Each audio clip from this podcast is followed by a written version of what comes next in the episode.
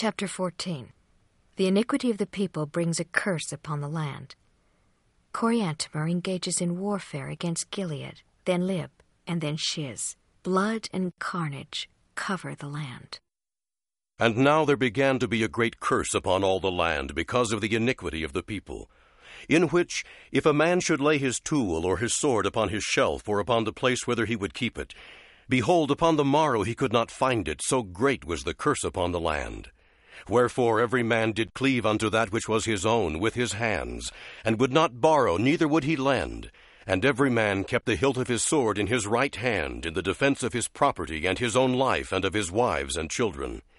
And now, after the space of two years, and after the death of Shared, behold, there arose the brother of Shared, and he gave battle unto Coriantumr, in which Coriantumr did beat him, and did pursue him to the wilderness of Akish. And it came to pass that the brother of Shared did give battle unto him in the wilderness of Akish, and the battle became exceedingly sore, and many thousands fell by the sword. And it came to pass that Coriantumr did lay siege to the wilderness, and the brother of Shared did march forth out of the wilderness by night, and slew a part of the army of Coriantumr as they were drunken. And he came forth to the land of Moron, and placed himself upon the throne of Coriantumr. And it came to pass that Coriantumr dwelt with his army in the wilderness for the space of two years, in which he did receive great strength to his army. Now the brother of Shared, whose name was Gilead, also received great strength to his army because of secret combinations. And it came to pass that his high priest murdered him as he sat upon his throne.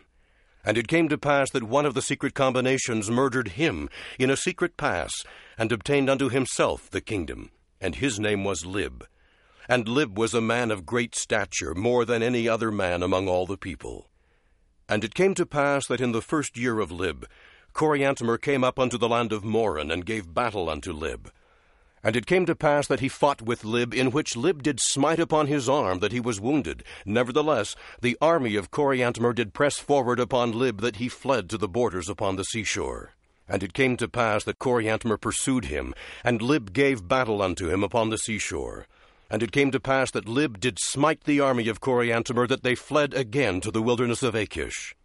And it came to pass that Lib did pursue him until he came to the plains of Agosh. And Coriantumr had taken all the people with him as he fled before Lib in that quarter of the land whither he fled. And when he had come to the plains of Agosh, he gave battle unto Lib, and he smote upon him until he died. Nevertheless, the brother of Lib did come against Coriantumr in the stead thereof, and the battle became exceedingly sore, in the which Coriantumr fled again before the army of the brother of Lib.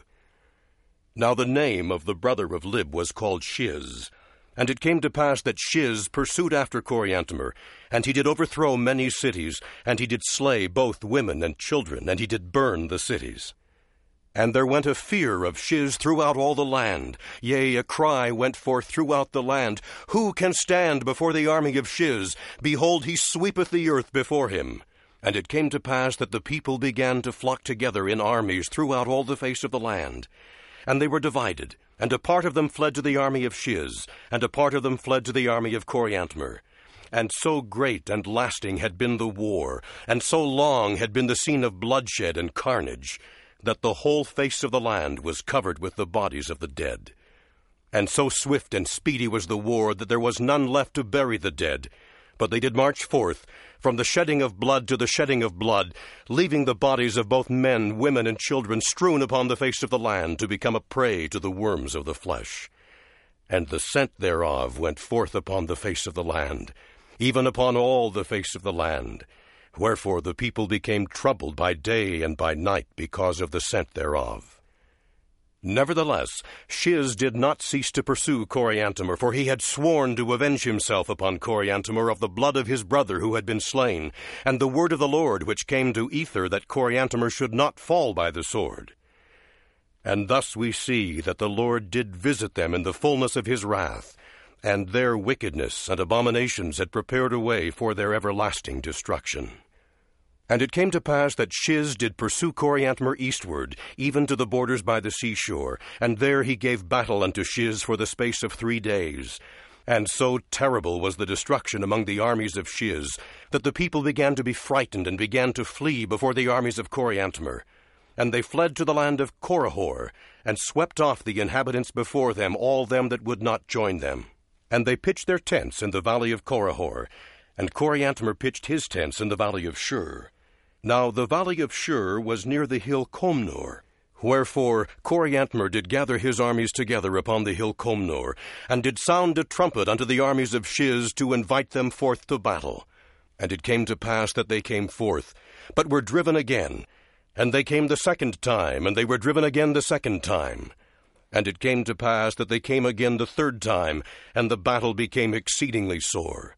And it came to pass that Shiz smote upon Coriantumr, that he gave him many deep wounds. And Coriantumr, having lost his blood, fainted, and was carried away as though he were dead. Now the loss of men, women, and children on both sides was so great that Shiz commanded his people that they should not pursue the armies of Coriantumr.